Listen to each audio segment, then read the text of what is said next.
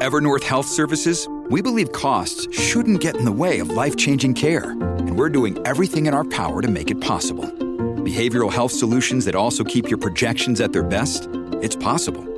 Pharmacy benefits that benefit your bottom line? It's possible. Complex specialty care that cares about your ROI? It's possible. Because we're already doing it. All while saving businesses billions. That's Wonder made possible. Learn more at evernorth.com/wonder. Hello, everybody. This is Marshall Poe. I'm the editor of the New Books Network. NBN listeners like to read books and buy them. So we thought we'd tell you that right now, our friends at Princeton University Press are having a remarkable site-wide sale. You can get 50% off books, including ebooks and audiobooks, with the code 50, F-I-F-T-Y, at checkout until May 31. You can save some real money on Princeton University Press books. I encourage you to go there and check it out. Welcome to the New Books Network. Hello, everybody, and welcome back to Scholarly Communication, the podcast about how knowledge gets known. I'm Daniel Shea, your host for today's interview with Joshua Schimel, professor of soil ecology at University of California, Santa Barbara. His book, Writing Science, How to Write Papers That Get Cited and Proposals That Get Funded, was published by Oxford University Press in 2012. Are you a scientist? And do you write? Of course you do.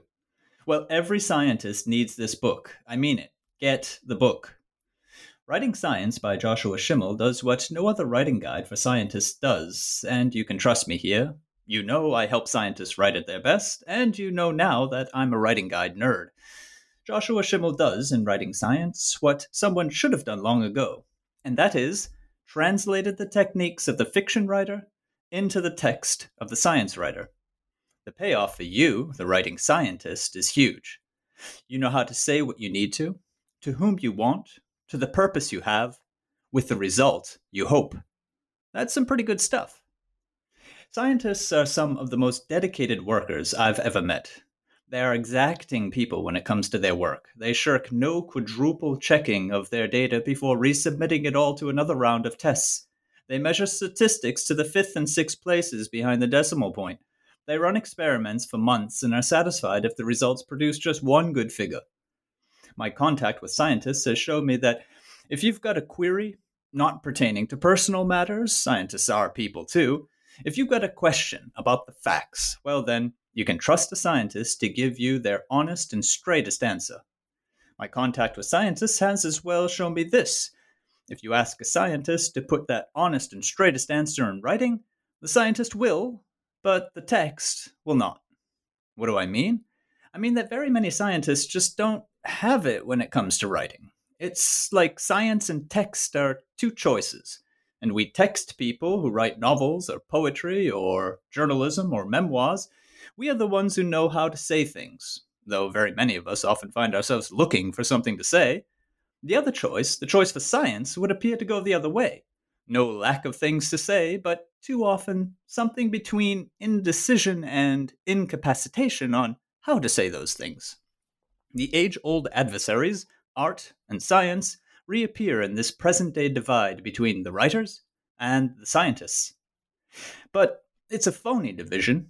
There are excellent writer-scientists, and there are non-scientists who couldn't write a piece their mother would read. Joshua Schimel's book, Writing Science, proves this point. For one, Joshua is himself an excellent writer and a researching scientist. The book is a great read, compelling, clear, informative, and entertaining. And Joshua's research publications, which serve on occasion as examples in the book, are informative, clear, compelling. I'll leave it to his science colleagues to decide if it's entertaining, too. Joshua also showcases many an example of great scientific prose from a wide array of disciplines and specialisms, so the good writers of science are definitely out there, but they may well not be in the majority. And as any exacting writer knows, even good prose can become better, even a good writer can do more. Neither in writing nor in science is best a meaningful word. So the sciences have their struggling writers, their reluctant writers, and their, well, bad writers. What better way to help them and everyone else to excellent prose than by turning to the people who practice writing for a living, the novelists and the journalists? This is the masterstroke of Joshua Schimel's Writing Science, where scientists learn how to recognize the readers who will be holding and reading their articles, where scientists learn how to write their data into a story, where scientists learn how to approach the task of communicating their findings and their ideas as would a novelist his or her task of communicating real people. Both are, as Joshua makes the point, professional writers. Because that's what scientists are, professional writers. And Joshua's reminder of the fact is just what is missing today in too many a scientist's training. So let's begin today's episode, Joshua Schimel and Writing Science. Joshua, welcome to Scholarly Communication. Thank you for having me. One question I like to kick off with very often is where the book came from, and I'm going to ask it to you. Where did the idea for the book come from? Where did the germination process occur, and how did you end up with such a fantastic writing guide? The germination really started early in my professional career as an assistant professor at the University of Alaska, and a colleague of mine recommended Joseph Williams' book, Style Towards Clarity and Grace. He's a linguist and so looks at language and communication from the bottom up, from building sentences. And that book really changed my whole perspective on language. But at the same time, I had been struggling with, oh my God, how do I do this job? I have to write proposals that get funded. I have to write papers.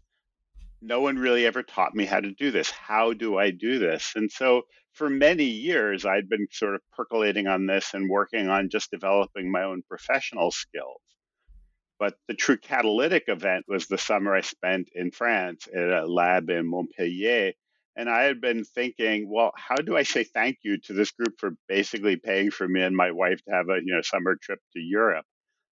And we're in Vienna visiting some colleagues there, and a couple of graduate students, Tina Kaiser, I think particularly, commented to my wife that, oh yeah, we really like reading Josh's papers because they're prettily written, was the words that Gwen brought to me. And she said, yeah, you do write well. Why don't you do a workshop for the group in Montpellier? That would be a nice way of saying thank you. And so I did a set of workshops on writing that built the kind of core ideas I present in the book. And then I came back home to Santa Barbara and started doing a workshop and then a graduate class. And then I was writing notes up after each class session and had looked at what I was doing one day and realized, this could be, a couple of nice chapters for Ecological Bulletin. Until the day I looked at what I was doing and realized, oh, crap, I'm writing a book. I never wanted to write a book. I'm a scientist. I don't write books, but that's sort of how it happened. It snuck up on me. I see. All right. Well, it's interesting that you discovered Joseph Williams, who wrote Style and all of its forms that it exists now. It's gone through many different variations. It is kind of mind-blowing, and I'm coming from a literature and language background, and I remember when I first encountered it too, and then you saw, goodness, there's so much going on in a sentence. And you use him to fantastic advantage, and I was just thrilled to see Williams brought into science because it is so effective to think about a sentence or larger structures in a text the way he does. Yeah, I mean, my book is, I could not have written it without his. But he's a linguist, so he works from the bottom up. And I'm an ecologist, so I work from the top down. So my book kind of takes the inverse structure to his and starting with the big picture and working down to the little where he takes the opposite. But it's a lot of the same concepts and ideas. Yeah, and that's also a point that you make later in the book, which I found very pertinent that, of course, in science now, as us linguists call it, the L1 users, the people who, grew up speaking English, basically, are in the minority. We expect, very many editors, reviewers, and colleagues from around the world to not necessarily be, first language users. And you make the interesting point that, A, it doesn't mean that we're naturally good science writers, but B, it doesn't really matter anyway, because it's that first structural top-down move that matters most. And that brings us to one of the key terms in the book, story. Mm-hmm. Could you perhaps say what it is that's on your mind when you use the word story? Yeah, story, of course, for scientists can be a slightly delicate concept because they may think fiction or embellishment as opposed to story is just how you structure what you're telling.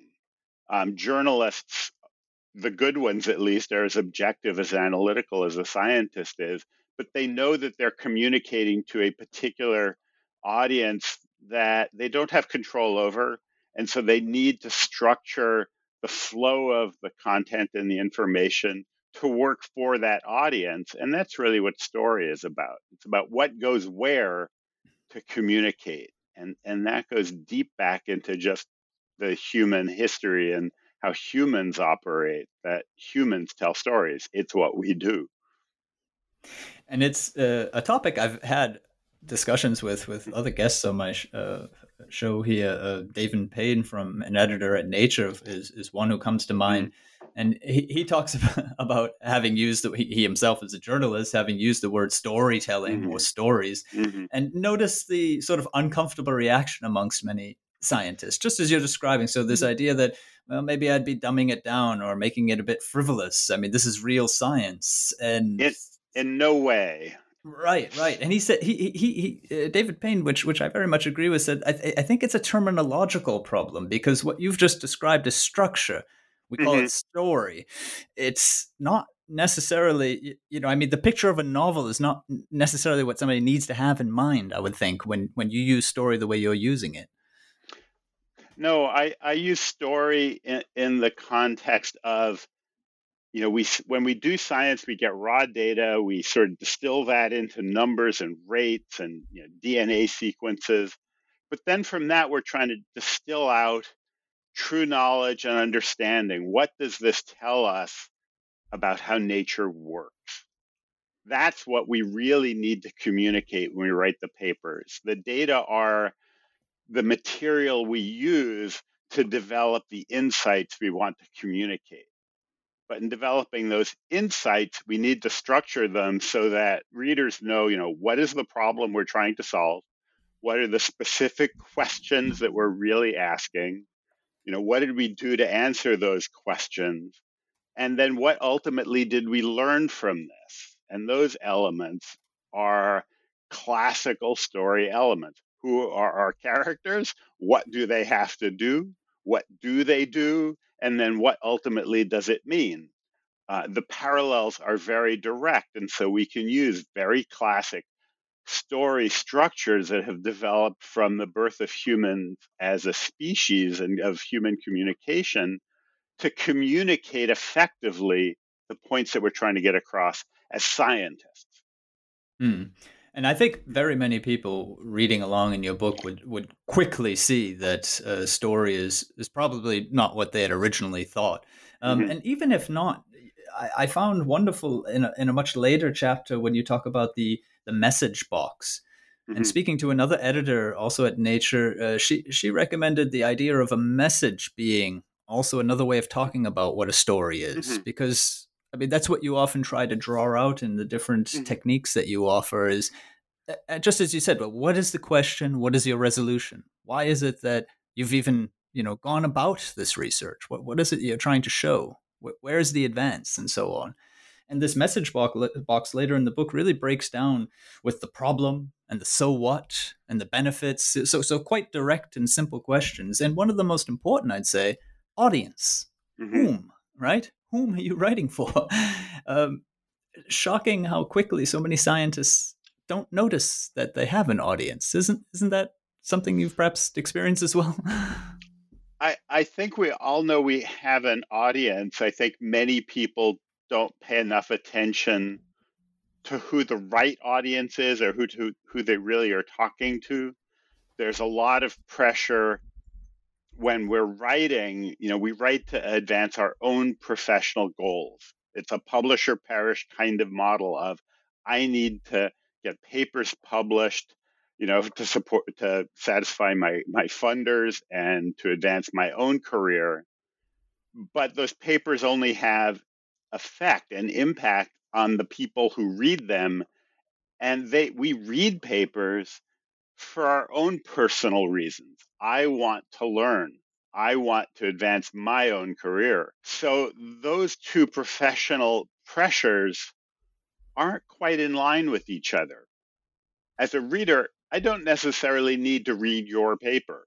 You do need to get it published, and you need me to read that your paper and decide it so that you get credit and credibility.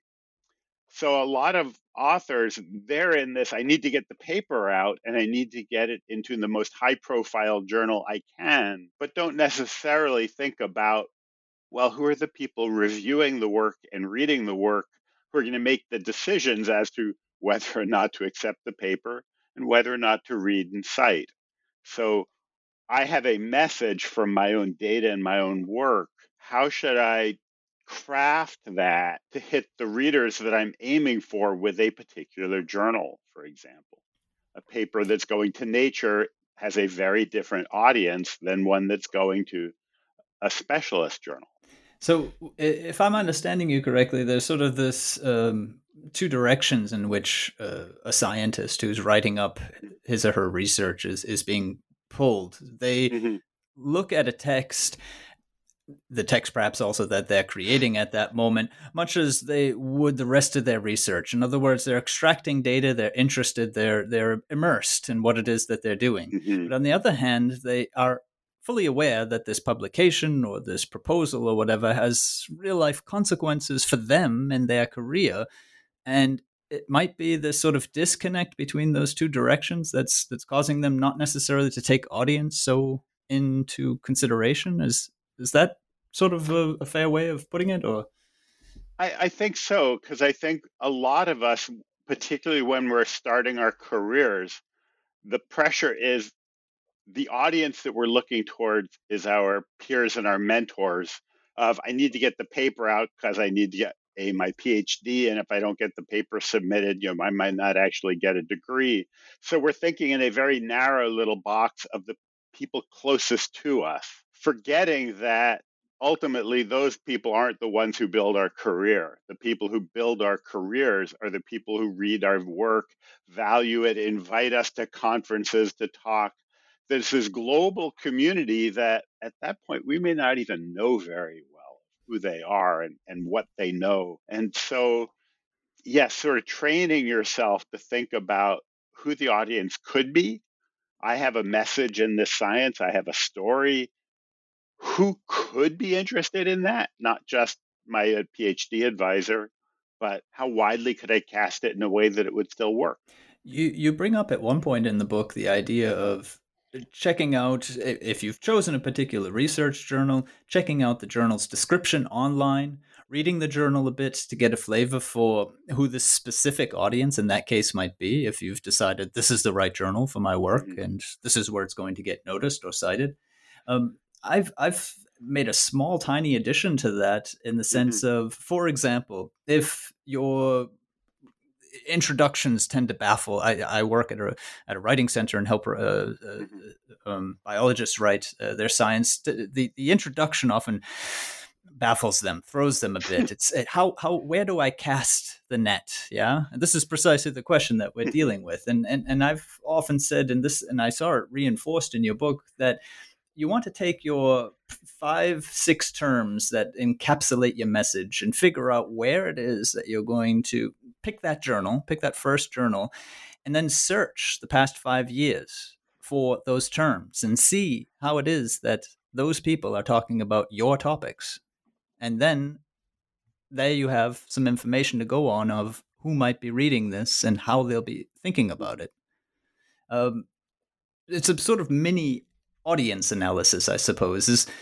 Do you see this as a perhaps useful exercise in the same direction of many of your other techniques? When you're starting out, I think so. As we develop in our careers, we sort of develop that knowledge just as, you know, sort of core, because we live with the journals, we read the journals, we know what they do. But I think for a lot of people, and in some national systems, there's huge pressure to get articles into the highest impact factor journals.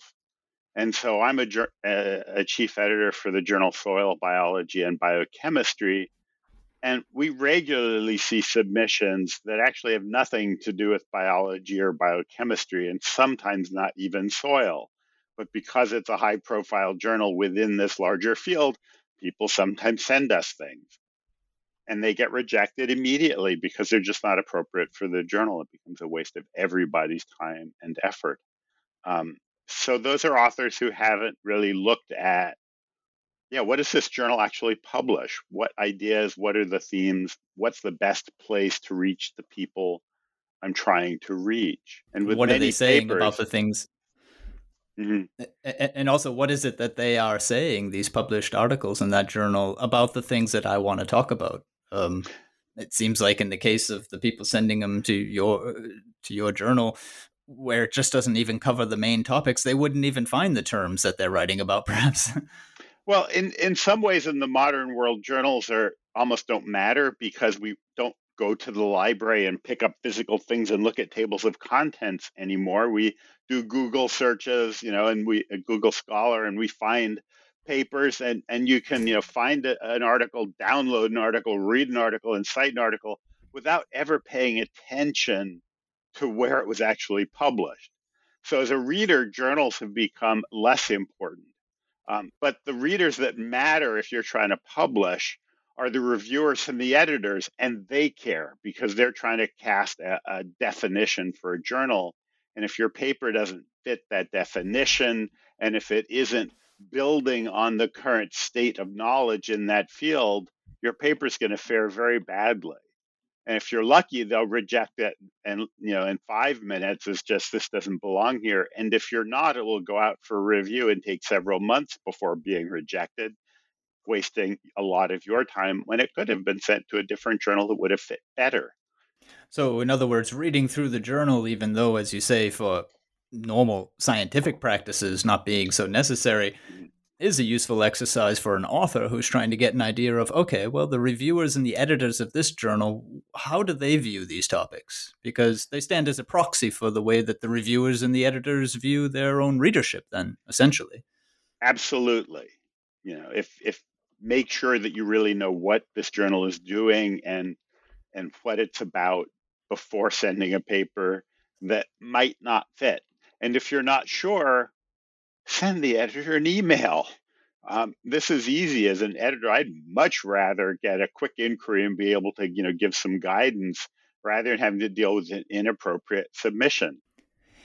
This brings me back to where you began, as you were telling us, where did this book come from? And asking yourself, well, so how do I do this? How is it that I'm going to, be able to write the way I'll need to? And that immediately makes me think of the the more inexperienced writers, the graduates, or even the undergraduates, the ones beginning their scientific careers, and the sort of support that they get. I mean, as you just said, I was talking about analyzing the audience of a particular area, and you say, at some point in your career, that becomes the automatic. You understand the background and the context automatically. How is it that we get people to that level, and what role does writing play in that? Well, the better papers are written and the clearer, the faster people will assimilate them, and just the faster we can get everybody to understand what it is we're doing and where we're saying.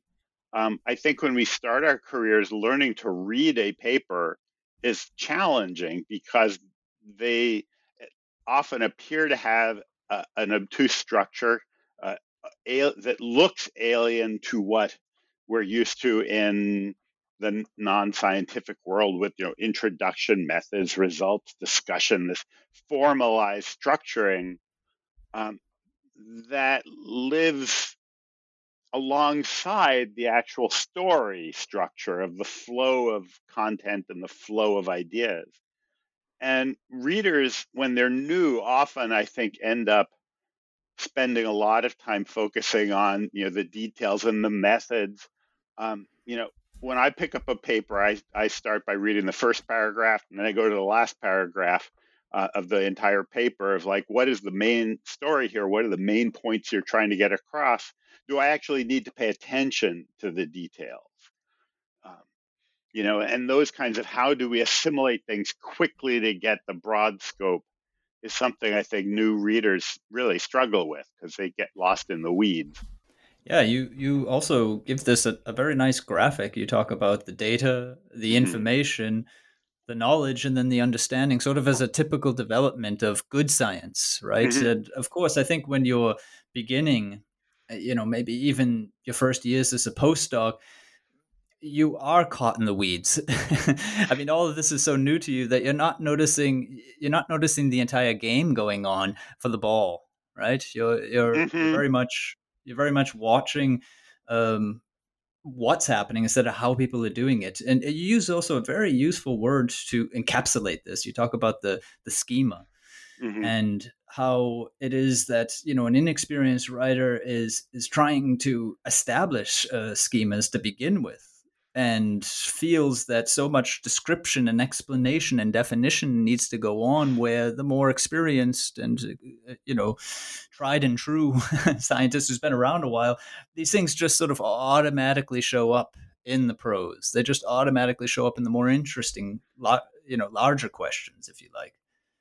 Yeah, as you get experience, you get more familiar with what you can expect people to already know. And so if I'm writing for this journal and this audience and this community, there's this body of knowledge. I can pretty much presume that they already have in their head these ideas, these schemas that are already built in, and that I don't need to try to reteach in the introduction of a paper. New readers go ahead. No, please. Sorry. Okay.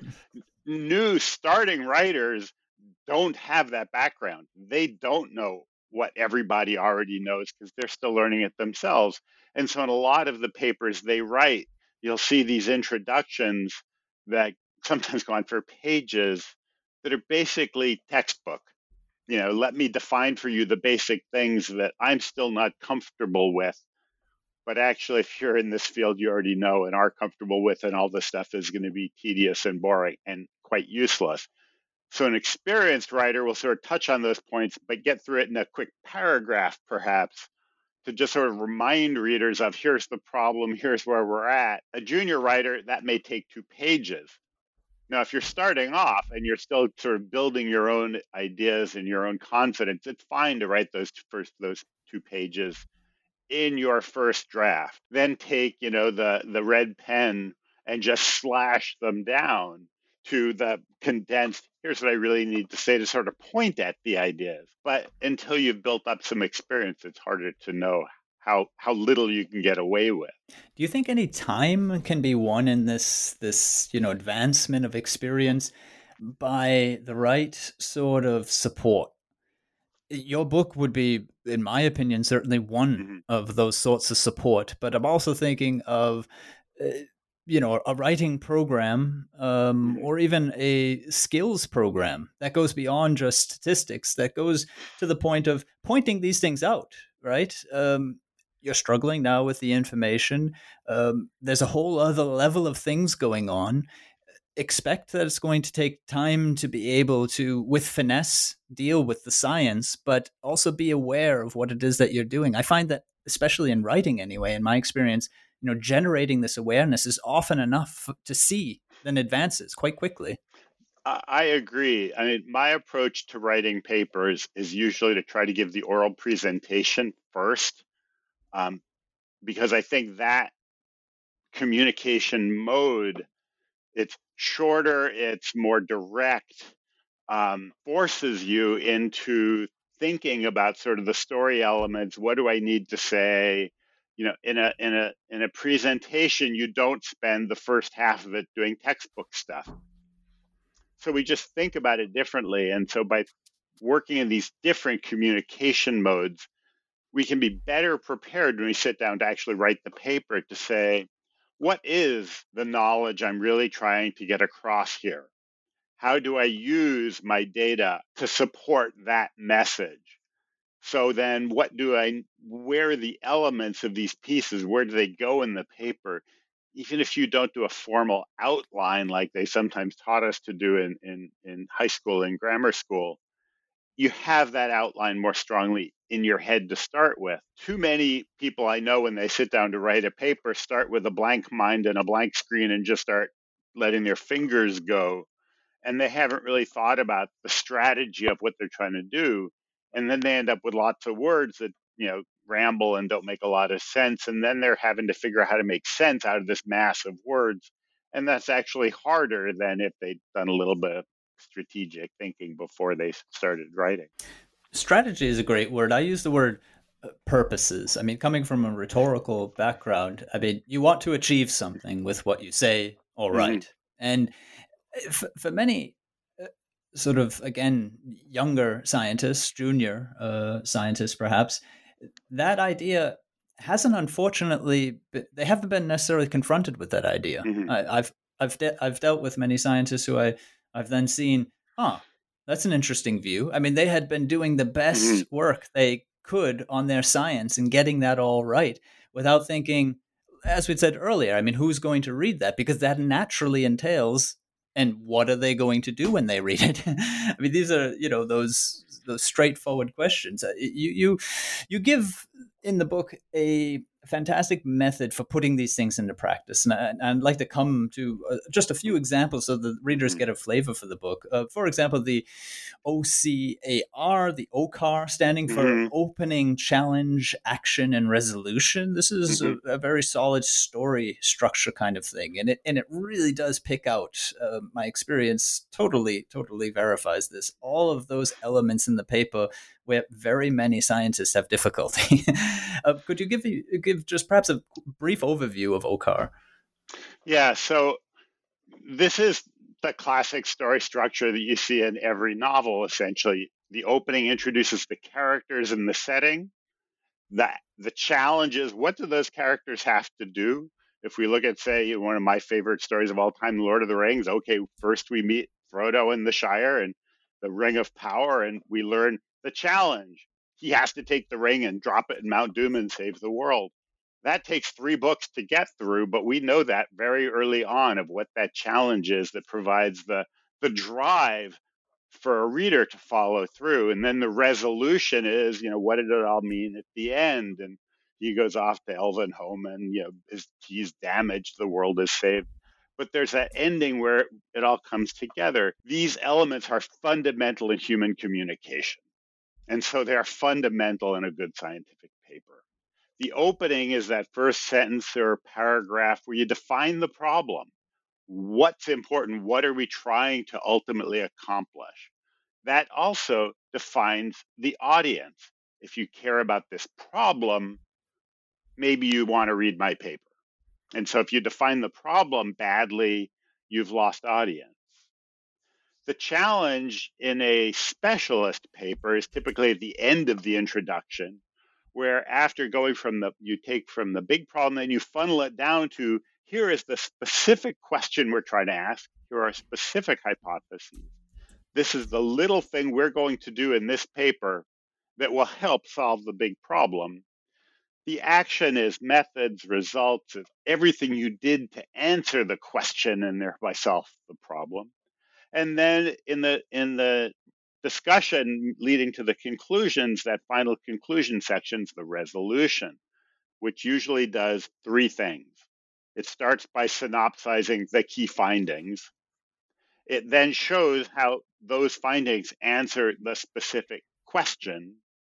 And then it shows how by answering that question, you will help solve the problem and have moved the dial on our understanding of the overall problem. In a paper for Nature, for example, it may need to be a little bit more front-loaded, more of the Homeric structure of, the epic where he was telling stories in bars for coins, and so he needed to get people hooked quickly. Then the challenge moves up. That's true in a proposal as well. But these elements must be there, they must be clear, and they must be easily identifiable. Because if we don't know them, we don't know what you're really trying to tell us. We don't know the story. You've definitely put your finger on one of the harder moments in the paper of many people that I've worked together with, mm-hmm. what you call the funnel.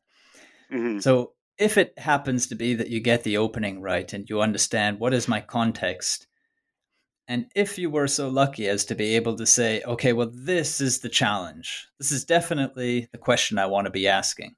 And I can see that the rest of my results will lead to some sort of an interesting resolution. But that connection, precisely that, because that is the storyteller's art, isn't it? To then bring them to that challenge, which your paper only has the answer to. Yeah, and a good paper is you start with, okay, here's a big problem that many people have worked on and are working on. And then you're trying to take them to the, if this is the problem, the thing we must be doing now is to answer this one question. Then, gosh, I did that. Yes, that means using the existing knowledge base, the existing literature base, to going, okay, so what do we know about this problem? We know this, but that's really just framing the edge of knowledge, and building down from there. Because one of the challenges I think we have in science is that all the way up, probably through university, we're being taught scientific knowledge. But that isn't really science. That's the product of science. Science is the process of learning new things. And there's a wonderful little book called Ignorance, How It Drives Science. Stuart Firestein writes that I'm very jealous I didn't write. It's elegant in that idea of reminding people that science is about ignorance. Science is about what we don't know and how to figure it out. And so in a good introduction, you're not just trying to tell people everything we know about a field. You're trying to either identify the gap in what we know. We know this, but oh God, there's this edge here. And oh, we know this, but we don't know that. And when we put all these pieces together, there's this hole that's important to fill. Or truly, even the most important papers don't just say there's a gap, but they say there's an error. We've been thinking about this in this way, but we've been wrong in some way. And that kind of, we've been wrong. Oh, well, that's going to really engage readers. And so I didn't actually talk about that in the book. That's an insight I've developed later. But the idea of you must show that hole or that error, and that's what engages a reader and makes them want to read your paper. None of us have the time to just read every paper that presents a new body of information. There's way too much of us for us to do that. We want to have new questions answered and to be drawn in. And that's what that introduction does. It takes us and says, from this problem, here's the error or here's the hole, and here's how I'm going to fill it. That engages a reader. There's two things I need to pick up there, and they may take some expanding, but I'm going to mention them just sort of in brief overview so we have a bit of a structure. I'm on my best behavior today because I have somebody who notices these things. The first is the brilliant point that you make there about what is the product of science and what does it mean to actually be doing science, so this idea of ignorance and that we're moving somewhere forward. And what is it that's, again, junior scientists are typically doing. Typically, they're explaining, which is not what you do when you're actually covering new ground. And the other key word that I'd like to sort of touch upon is this idea of the knowledge gap, or as you've just sort of expanded it also to this idea of an error. Perhaps we'll start backwards since we're talking about that. This knowledge gap idea, Joseph Williams worked in the Little Red Schoolhouse over in the Chicago Writing Program. And there, his colleagues of today, Larry McEnerney for one, Catherine Conrad for another, they prefer, and I'm not sure if this is hair splitting, but I see their point. They prefer words such as instability. So to generate in the current knowledge or the current understanding, some piece of information, some view, some finding, whatever it might be, that could have repercussions down the line, right? It's shaking things up a bit. That would probably be very close to this idea of an error. Bradley Alger, just to give one more example before we go on there, Bradley Alger in his new book, Defense of the Scientific Hypothesis, talks about the content. So you're testing something, and that is what is to be expected of you. I mean, we're constantly, as scientists, testing content, he says. So maybe I'll just give that over to you, the appropriateness of instability, gap, error. I mean, the reason it's interesting is because, well, what is it that a writer needs to be looking for in that intro? All of those touch on the why should I read this? And back to the point I just made about there's just too much just information out there for any human to assimilate, and papers that just are one more case study. We may cite them when we're doing a synthesis, but we don't read them to advance our own knowledge and our own understanding. So gap, error, instability are all working in that same area of how do you generate the interest in a reader? What is it that you're going to accomplish that they're going to care about? Certainly the most highly cited paper I will ever write had an opening sentence of, since the 1800s, the perceived center of the nitrogen cycle has been end mineralization. I chose that word perceived very carefully when I wrote that paper, because since the first sentence defines a problem, that focuses that idea, okay, there must have been something wrong with that perception. I don't say that right there, but we know I'm defining a problem, so that problem has to be focused on that word in that sentence. It's perceived. There must be something wrong with the perception. That's defining an error or an instability as opposed to just a whole. And that's probably why it's the most highly cited paper I'll ever write. Congratulations, though. That one was quite a while ago. That one was quite a while ago, actually, at this point. It was an earlier paper, but I think it built my career in a lot of ways. But all of these things are really trying to frame the hook. Why should I read this, and why does it matter to me, and what am I going to learn from it that you're trying to communicate to a reader? As a junior scientist, that's harder, because often figuring out where the gap is or where the errors are or the instabilities takes some perspective on the development of thinking in your field. And what do you do when I'm new? I don't really know the history of my field very well. I don't really know how thinking has been changing. And I think one problem with the way we often train scientists now is we don't often give them or push them to read some of the older literature. And in my field in environmental science, things aren't completely revolutionized every 5 years. The thinking and the theories have been developing over time, but having some perspective on how that's happened, I think, is important and very valuable. And I rely on it a lot, but I've always read a lot of history and have always enjoyed reading history because it gives you a perspective on the current state. Yeah. You mentioned again the education or the training of scientists, and to come back to the Chicago Writing Program, Larry McEnerney, who was the former director, once said that the last thing you want to be doing in your first lines is explaining, and it's unfortunate how it is that our education, the education that scientists are put through, is actually teaching them how to explain. Why? Larry McEnerney says, well, because the professors are testing whether or not you've understood the material. Yeah. So in other words, we've got these sort of conflicting objectives. What does the student know? But the bigger point is what you're talking about when you look back over history, get a feel for the whole field. What does the student need to be able to do? That's the other thing that they need trained in. Yeah, some of I've seen some of McEnerney's lectures on the web, and yes, they're brilliant.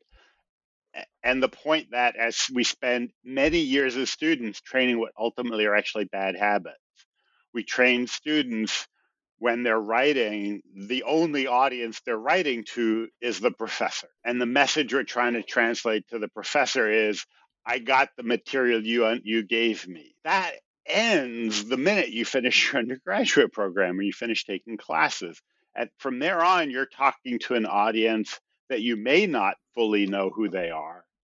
You may not know what they know, and you're not trying to explain what we already know. You're trying to teach them new things that they don't already know. But first, you need to convince them that they ought to read your paper and that they want to learn what you have to teach. And that isn't just dumping more facts on them, but dumping new insights and ideas and things that will change their perception of the world.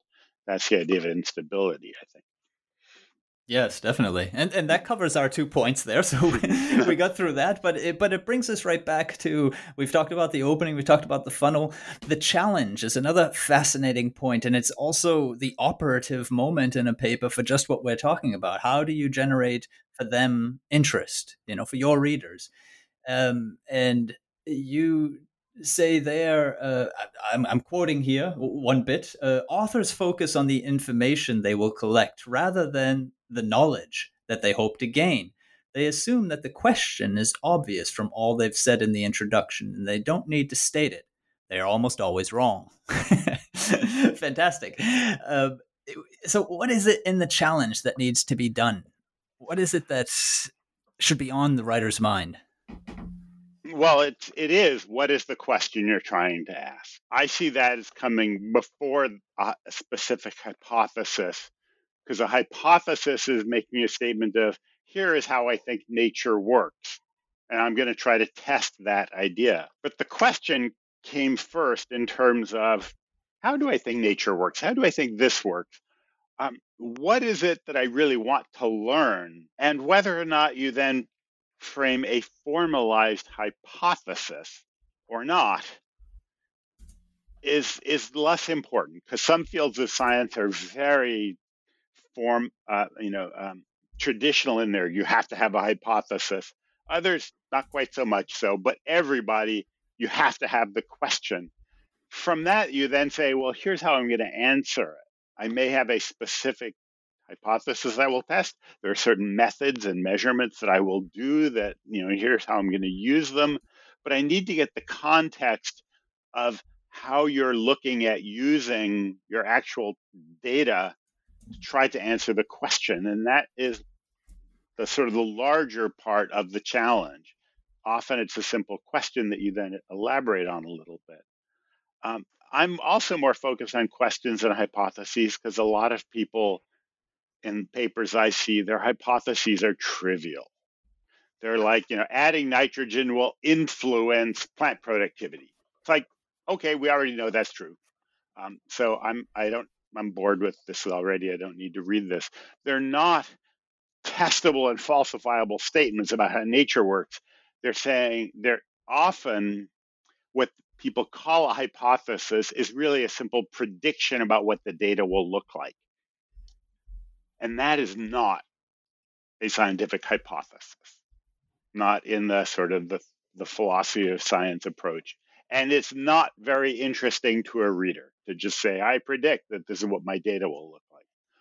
If there's certainly anything that a reader takes away from the new book I just mentioned there, Bradley Alger's Defense of the Scientific Hypothesis, is just what you've said. Predictions and hypotheses are two different things. And the prediction of your own results is not such an impressive act, is it? Especially since they're often cast after you saw the results. We write the paper after obviously. We know what we found. So, I have sometimes written and read papers where they say, we use these data to test this hypothesis, and I usually interpret that as we didn't know that this was a hypothesis we were going to be able to test with this study until after we did it. And we're trying to be sort of honest and not saying we had the hypothesis first, which is the way you're supposed to do it. But this is a hypothesis that exists in our field. And oh my God, my data talked to that. And so that's a way of sort of circumventing being dishonest. And that's fine. We often don't know what story is going to emerge from our studies until we actually see the data. And then our job as scientists and as authors is to use those results to do the best we can to advance the field and to educate our peers and ourselves. And that means telling the story that emerged from the study, not trying to jam the data into the story we hoped that we were going to be telling at the beginning. One thing that also becomes very clear with this OCAR, the opening challenge action resolution, just for the listeners, is that you need to be, as a reader, clear what point in the structure you're at. You make a very good point again and again that if the reader doesn't understand where he or she is at that moment, then you're not really doing your job. If it's not clear that we've moved to challenge material, then you've kind of lost, haven't you? It should be obvious. And, yes, our question is, yes. Right. And precisely that, I find that interesting because corpus linguists have found, Bethany Gray being one in the research article, that, for instance, in biology, massive, very important field, has the lowest rates of explicit questions amongst almost any other field. So in other words, it's almost like biologists are out there to avoid asking a question that is at least explicit, with a question mark or something, or even an indirect question. It just needs to sort of naturally grow out of the text, apparently. That's interesting, because my somewhat naive perspective from just having randomly looked at papers from all sorts of fields of science was that I thought that biomedical type biology researchers were generally the worst writers of any field of science I'd looked at when I was looking at the book. That's not in any way a valid study. It was just sort of my random chance, because yes, I think it was very much that. Lots of very narrowly diving into deep technicality and not doing a good job of framing a question or building things off theory that you can then test or validate. Very empirical and very narrow. Interesting. And that brings me to another topic I certainly wanted to address with you because of your, and these add to your credentials for the book. You could write well, you're a scientist, you edit at an important journal. You also do lots of grant work, which gave you the view of really all the important stations that a scientist is going a scientist is going to need to write for. So some of the statements that you make in the book really caught my attention. For example, unfortunately, you can't go back and rewrite a published paper. All you can do is try to learn from mistakes and make the next one better. And that made me think, especially where you use published materials as examples, and I know I use published materials in my classes and edit them.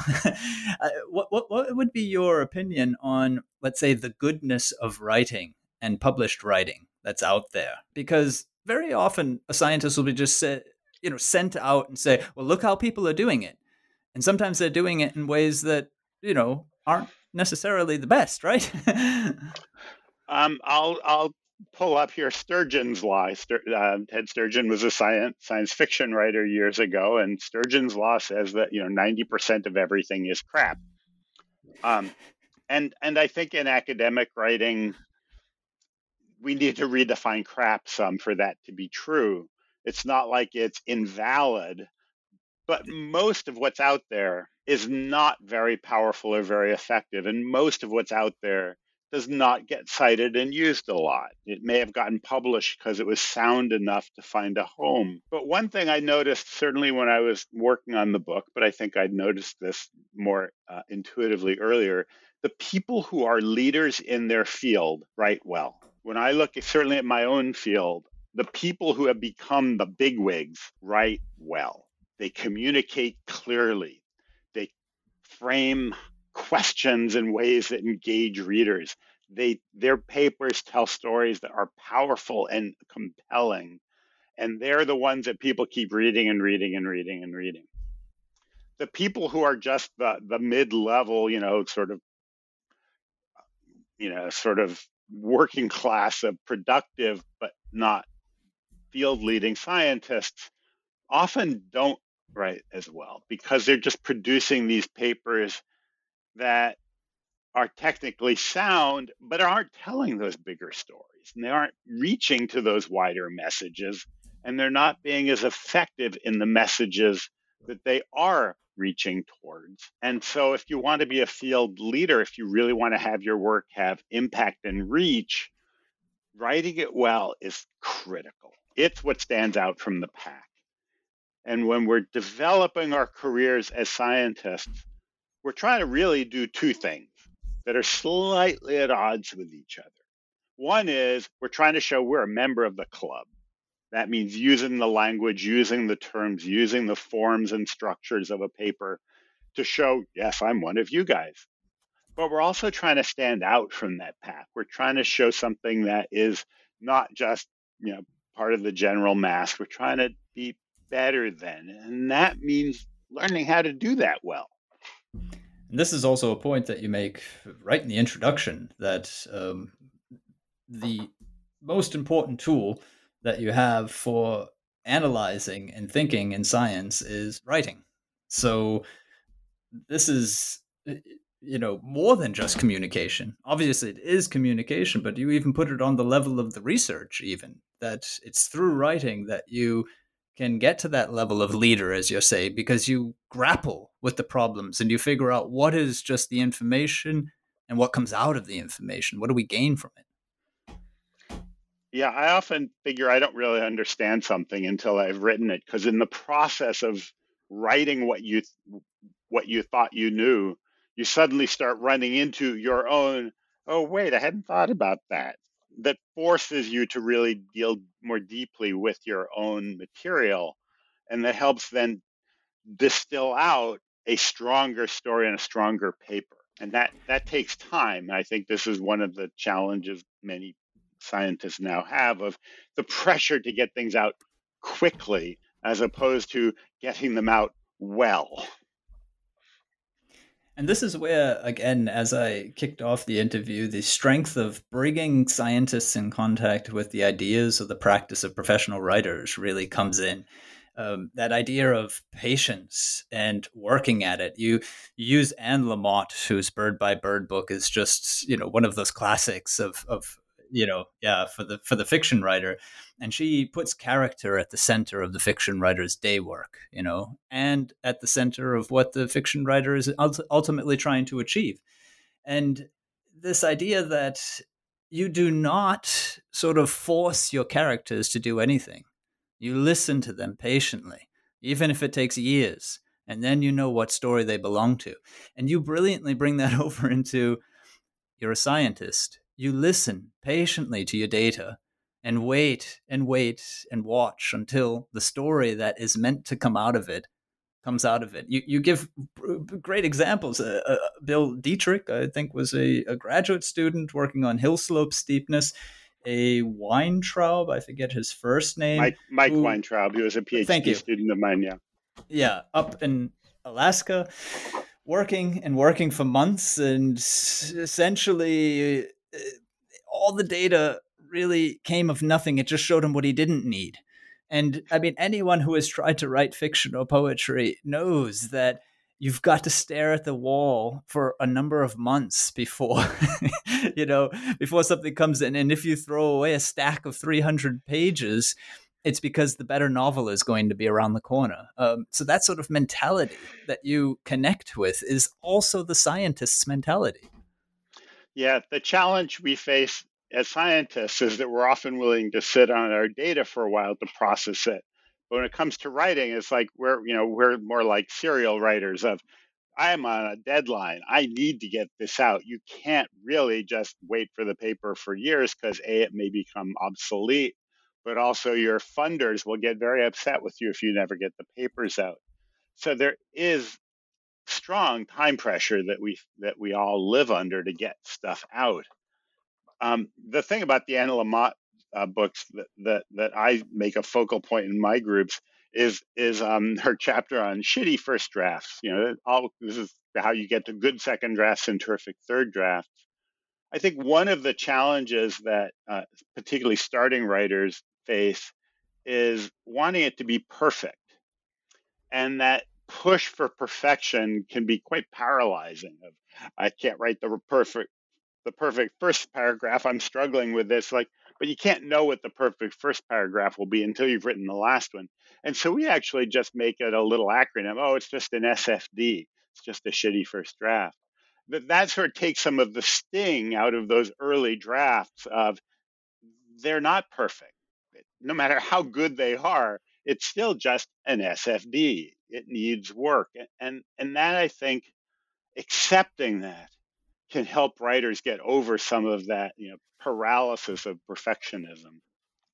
One of the things I say in that connection, and from what I see in the book, it would probably chime true with you as well, is exactly. Perfectionism isn't going to get you anywhere. You've got to be, as Anne Lamott and so many other writers, Stephen King is another one you mentioned.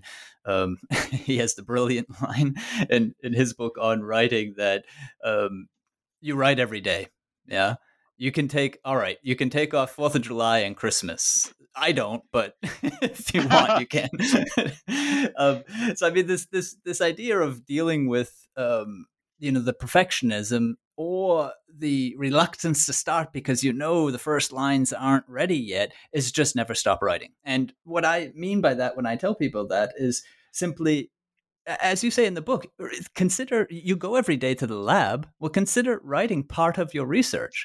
So I often tell them, tie it to something that you always do. If you always have a cup of coffee in the morning, well, take it to your desk and sit there for 15 minutes and just start writing about, the research. It's a bit like a lab notebook, but it's more than a lab notebook because you're thinking now, you're not just observing. Yeah. I think that's a good idea. It's not the way I tend to operate, but we all have our own different ways.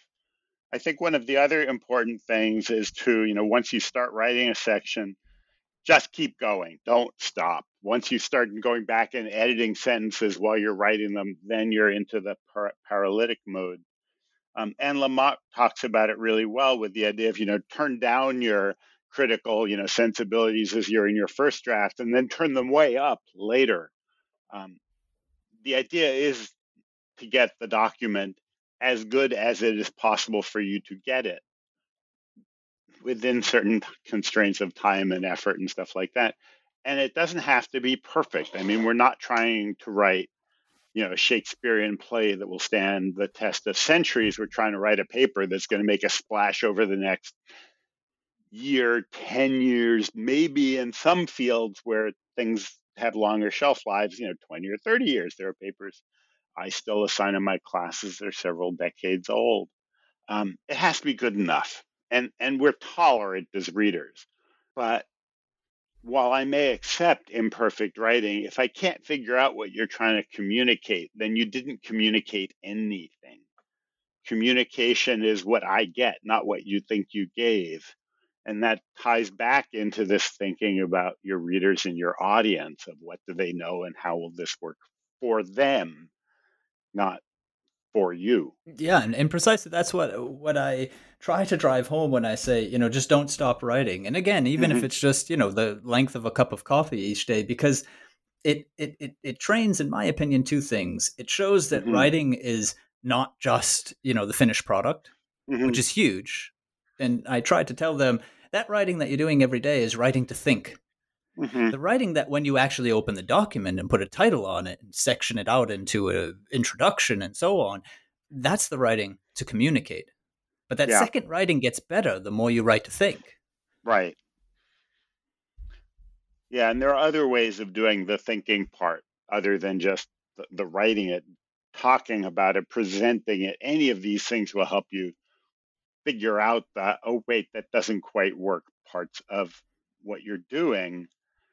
But the writing regularly and often also just makes that a more habitual process and a less of an alien thing to do, where often I think sitting down to write a paper can feel that way. And for those of us who go into science, we may have done essays in English classes back in grade schools and high school or even in college. But we went into science because we were interested in the material and in the content. I think I was a better writer when I graduated high school than when I graduated college, because I didn't do really anything but chemistry in college. And that never meant actually having to explain my thinking in words. It meant, writing lab reports, but mostly the technical stuff. And so we don't get any of that training or any of that thinking as to what it really means to write professional work. And then all of a sudden, that's the thing we have to do to make our livelihoods. And many of us are badly prepared to do that. Yeah, and this is one of the problems I find with trainings of scientists. It shouldn't be that hard for them, and it's also shown throughout other cultures. I mean, I work here in Germany, but I mean, there's no shortage of first language English users in the scientific community, and as you bring up in your book, and as we mentioned earlier, they often see this as a language issue, right? They just don't know which preposition goes here or there, and as you've just made clear. It's a thinking issue, really. Ken Hyland, who is a major researcher in second language writing, said, at this level, when you're writing in science, it's really about rhetoric. It's not about language. Mm-hmm. And that seems to describe the process that you went through. The more science you did, the further you got away from understanding audience and so on. Mm-hmm. This is also why I sort of borrow from kind of military history and military thinking, the tactics, strategy kind of breakdown. Actually how you craft the words. And so for the challenges for writing in second language is tactics. But in the Army, that's what, 22-year-old lieutenants are involved in. The crafting a document that actually communicates is about the strategy and how you structure the overall campaign. That's what generals do. That's what takes more experience. That's truly ultimately the harder part, because it doesn't matter if your tactics are good, if your strategy is stupid. I mean, I used to say I grew up during the Vietnam War era where the American Army used to say we never lost a battle in Vietnam. And it's like, it didn't matter. We lost the war because our strategy sucked. We just repeated the same mistakes in Afghanistan. But we weren't fighting the right war. We hadn't really done the strategy right. So we got in trouble. It didn't matter that our tactics were good. So you struggle Vietnam with writing English, you can get people to help you with fixing your grammar. You can't hire someone to help you with fixing your story because that's the ultimate science. That's yours. So if you struggle with English, that I hope would be reassurance. Figuring out the story is amazingly hard, whatever language you're doing it in. It's no easier for us who are native English speakers. That's a very good point. And it also shows that Vietnam was like a rejected paper, really. Yes. and a very damaging one to our career as is Afghanistan. Well put. I actually started off in this direction. I got sidetracked. I was mentioning your broad base of work in science and also in editing and your work also for funding bodies and knowledge about grant proposals. Some of the points that you make there were, I think, definitely going to be extremely interesting to many scientists who may not have thought of it that way. For instance, knowing your funding body and what it is that they do and what it is that they want to do with their money, being emotional, which was perhaps not anybody's first thought in a grant proposal, showing your excitement for the issue or for the problem that you're trying to solve. Well, you need to invoke that incitement in your reviewers because they're the ones who are going to decide whether or not you get funded. Precisely. And exactly. And I thought that, emotion or enthusiasm, I don't know if that would be first on people's minds when they were, putting together their grant proposal. I would think they'd probably be thinking elsewhere. Yeah. I think when we start writing proposals, our minds are focused on our methods. But methods are where proposals fail, not where they succeed. Because when I'm reviewing a proposal, if I think your problem is trivial, you're dead. If I think your questions are dull, you're dead. Only if the problem seems, that's a cool problem, I hadn't thought about it. And that question, yeah, that's a cool thing to be doing. At that point only am I now looking at your methods and approaches to see, does it look like you're going to be able to deliver on the promise? But if I don't care about the promise, nothing else in the document matters. So I think, we get very caught up in those details and that focus. And until we've actually served on review panels and see how they actually work and humans work in terms of this was a really cool proposal and I think we should fund it. You realize that, right, the real focus is you need to invoke that kind of passion and energy among a reviewer, and then just not lose it in your methods and technical material. And that's where also the resolution, which was another point that caught my attention, comes in. You make a very clear statement for the importance, the centrality of making your grant proposal, even if it means cutting elsewhere to fit your 15 pages, end on a clear resolution, because that is for the fundable or to be funded, that might be the line, right? At that point, the reviewer is still thinking. Yeah, and also we often don't give our best time and highest quality time to reviewing. I often say the view out my window and I'm reviewing proposals is, the view out the airplane window. That hasn't been true for a while with COVID, but it's still true. We're reviewing proposals because we have to. We may be reading parts of it at different times. At the end of the proposal, if as a reviewer, I haven't quite made up all of my mind and thinking and figured out what to say, that's as the author, that's your opportunity to tell me of here's why this is cool and why I should say this is a great proposal, you've got to fund it. It's sort of the last sales pitch. Definitely. And speaking of last, Joshua, you've been very generous with your time. I thank you very much. I do have one last question, though. You have impressed people even early on in your career with the way that you write. I've also just stated and entirely believe how well this book was written. Give us maybe a personal tip. What do you read? You mentioned Lord of the Rings. Do you have any sort of books that you like going to, or any types of books, or any literature, or anything along those lines? I've always read a lot of history, and over the last 10 or more years, I kind of collect books on writing and language and communication because as a professional writer, I study my craft and I'm always looking for new insight. And I read a lot of bad papers as a journal editor. But for my own entertainment, I read a lot of history, and historians often write well because they are crafting narrative and telling stories, and they always have a character in it. But I read a bunch of things. I don't read as much as I would like to anymore. Well, I entirely agree on the history point. That's definitely for sure. Very, very many great historians out there writing well.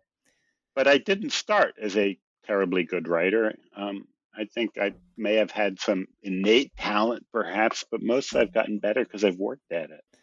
Well, that's the message to send out.